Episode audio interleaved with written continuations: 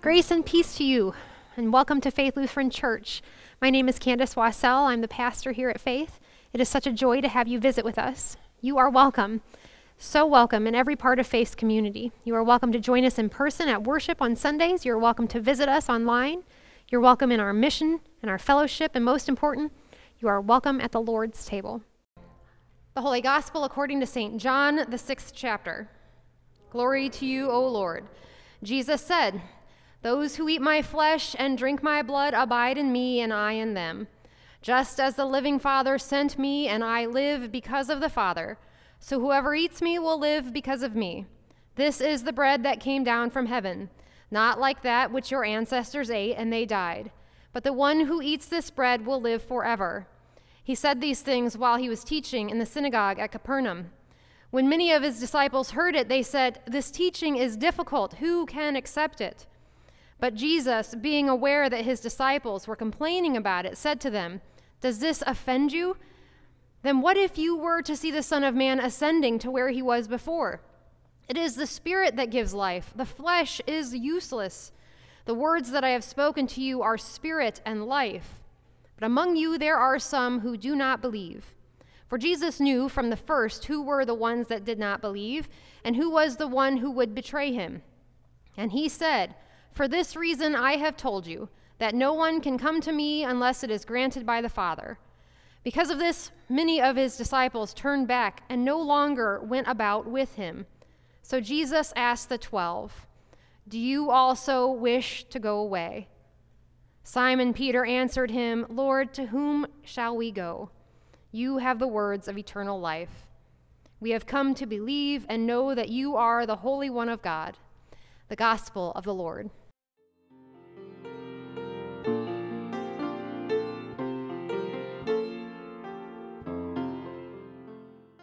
Well, grace to you and peace from God our Creator and from our Lord and Savior Jesus Christ. Amen. You are not imagining things. We have been reading about this body and blood and flesh and blood for weeks now. It started five weeks ago for us in the Gospel of John when Jesus was feeding five thousand, an experience that made those people instant followers of Jesus. They were captivated by him. They were willing to make him king in that moment. They were putty in his hands. He could have had a huge following marching with him into Jerusalem weeks later. The authorities wouldn't have dared mess with Jesus with an army of swelling numbers. But instead of capitalizing on that moment, Jesus launches into a ridiculously long, convoluted discourse about eating his flesh and drinking his blood. And here we are now, weeks later, at the end of all this talk, and his following has dwindled from five thousand to just twelve. Just twelve people are now following Jesus. He lost, speaking of numbers, four thousand nine hundred eighty-eight people with one terrible sermon. It is a cautionary tale on how not to grow the church. The text says he lost those four thousand nine hundred eighty-eight people because his teaching was too difficult. It was too hard to understand. It was asking too much. They liked Jesus when he was giving them free bread to fill their immediate material needs and shape their physical bodies. But the second he starts talking about feeding them with spiritual bread and wine, food that will change their hearts and, dare I say, even their minds, they want out. And when Jesus goes even further to say that this is his most important work and that it is going to take sacrifice, time, energy, trust in me, well, then the crowd dwindles down even further to this pittance. They wanted a simple playbook, one that says just exactly how much it's going to require to get by in this life. But Jesus gives them an entirely different playbook with a different timeline, a different meal plan. And for those four thousand nine hundred eighty-eight, it's just too much. They don't want to operate on a different timeline. They are weary, exhausted already by the world. And they cannot see how they will have the energy for a whole new life of faith. I get that. I could not identify more with being weary, especially after a few weeks of seeing breakthrough COVID cases, the return of masks, devastating earthquakes in an already fragile Haiti, terrifying inv- environmental news, chaos in Afghanistan, which no doubt will be hardest on women, children, and the infirm. And it's all just too much, and I am, brothers and sisters, world weary. And I feel like tossing my hands in the air and giving in to the sort of cynicism and hopelessness of one who does not have the promise of the gospel to hang on to. There is a name for what I'm feeling, and possibly for what those four thousand nine hundred eighty-eight people are feeling. It's called the Chernobyl syndrome. You can imagine what that's from. It's when healthy people feel their health is doomed no matter what they do, and so they engage in risky behavior. In nineteen eighty-six, when the reactor number four melted down at the Chernobyl nuclear power plant in the Soviet Union city of Pripyat, it had disastrous consequences for the health of those in the surrounding community and for the environment. But there were also all kinds of people who did not suffer any consequences to their health.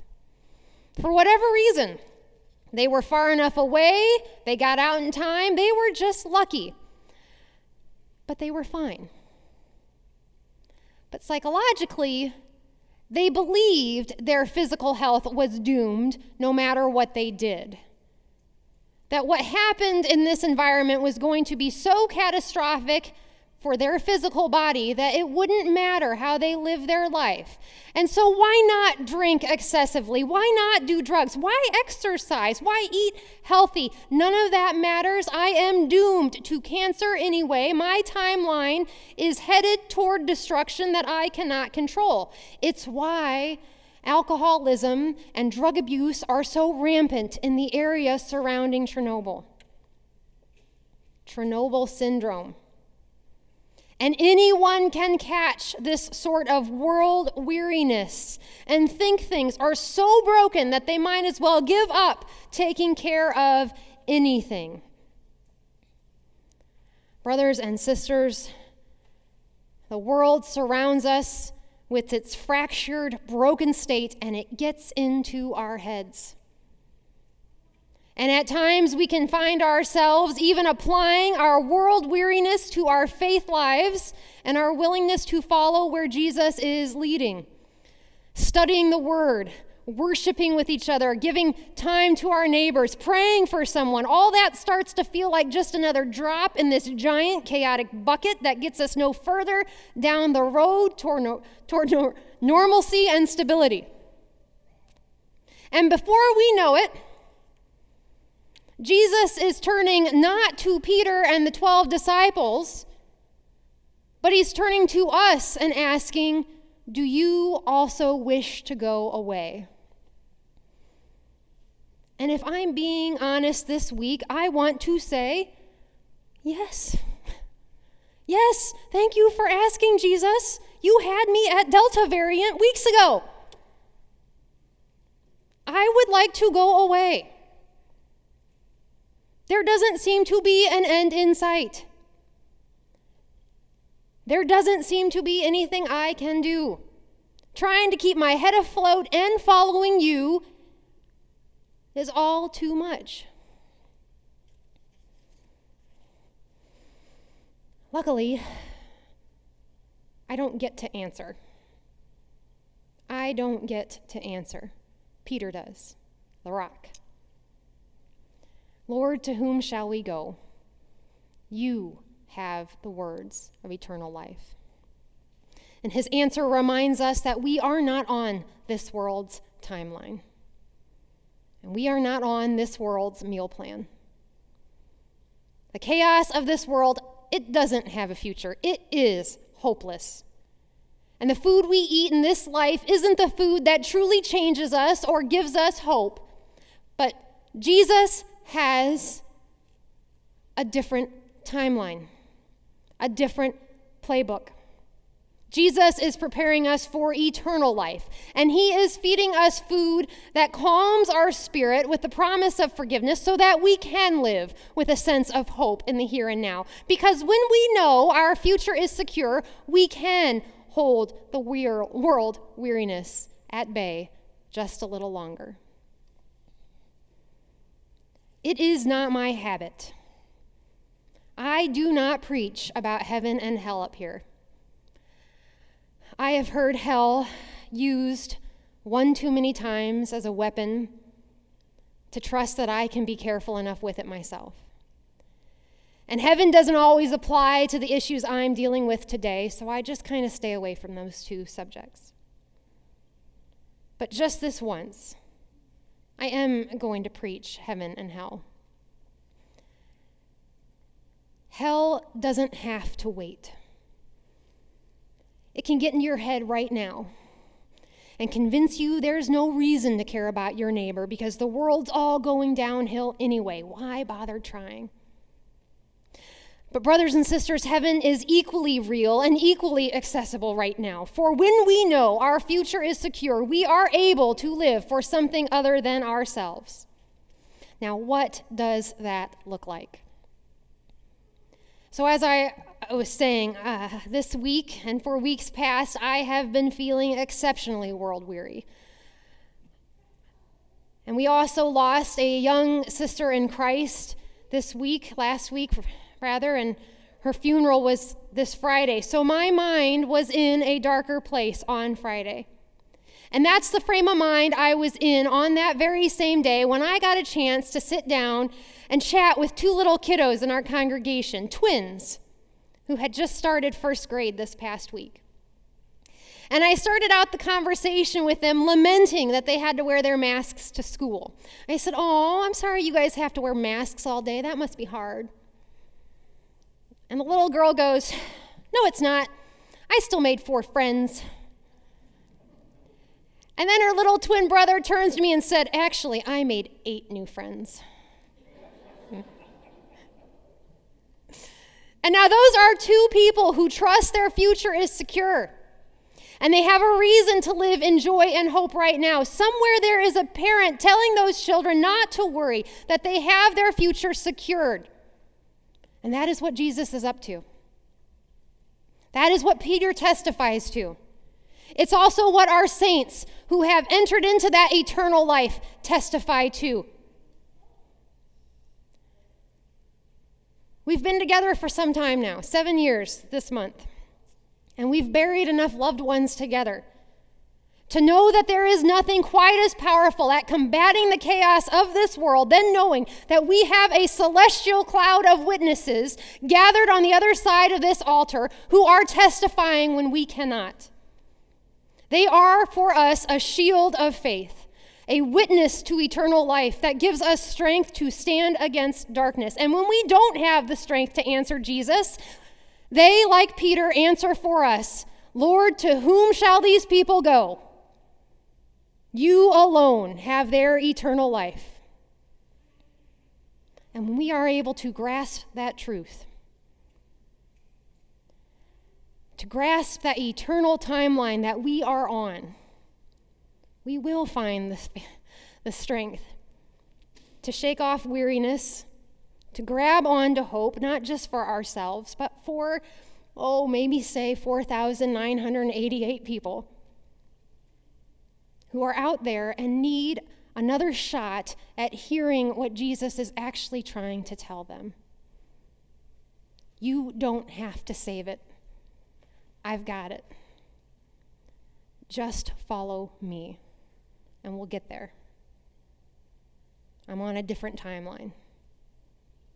Thanks be to God for Jesus. who continues to give us as many chances as it takes to shake off this weariness. Amen.